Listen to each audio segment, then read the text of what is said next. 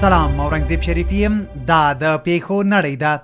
بی بی سی د پاکستان سترې محکمې د لومړي وزیر عمران خان پر ضد د پارلمان مرستیال مشر له لوري د بې باوري قرارداد له اخیستو د انکار قضیه کې خپله پریکړه تر چهارشنبې وځنډوله دوی چې ویلې په پاکستان کې د حکومت له ړنګېدو سره سم د هیواد اقتصاد هم سخت اغیزمن شوی دی اسوسییټډ پریس د امریکا په ټکساس ایالت کې د سه شنبه په ورځ توندو بادونو یو کس وژلی او څلور کورونه یې ویجاړ کړي دي پژواک د اورزګان په امر بالمعروف ریاست کې د سه شنبه په ورځ چاودنه شوې چې لامل یې درې کسان ټپیان شوي دي او دا هم د ورځې په زړه پورې خبر یو استرالیایي چې د خپل د لاټرۍ ټکټ نه ناهیلی شوی وو دوه اونۍ وروسته د یو اشاریه پنځه ویشت میلیونو ډالرو ګټونکی شو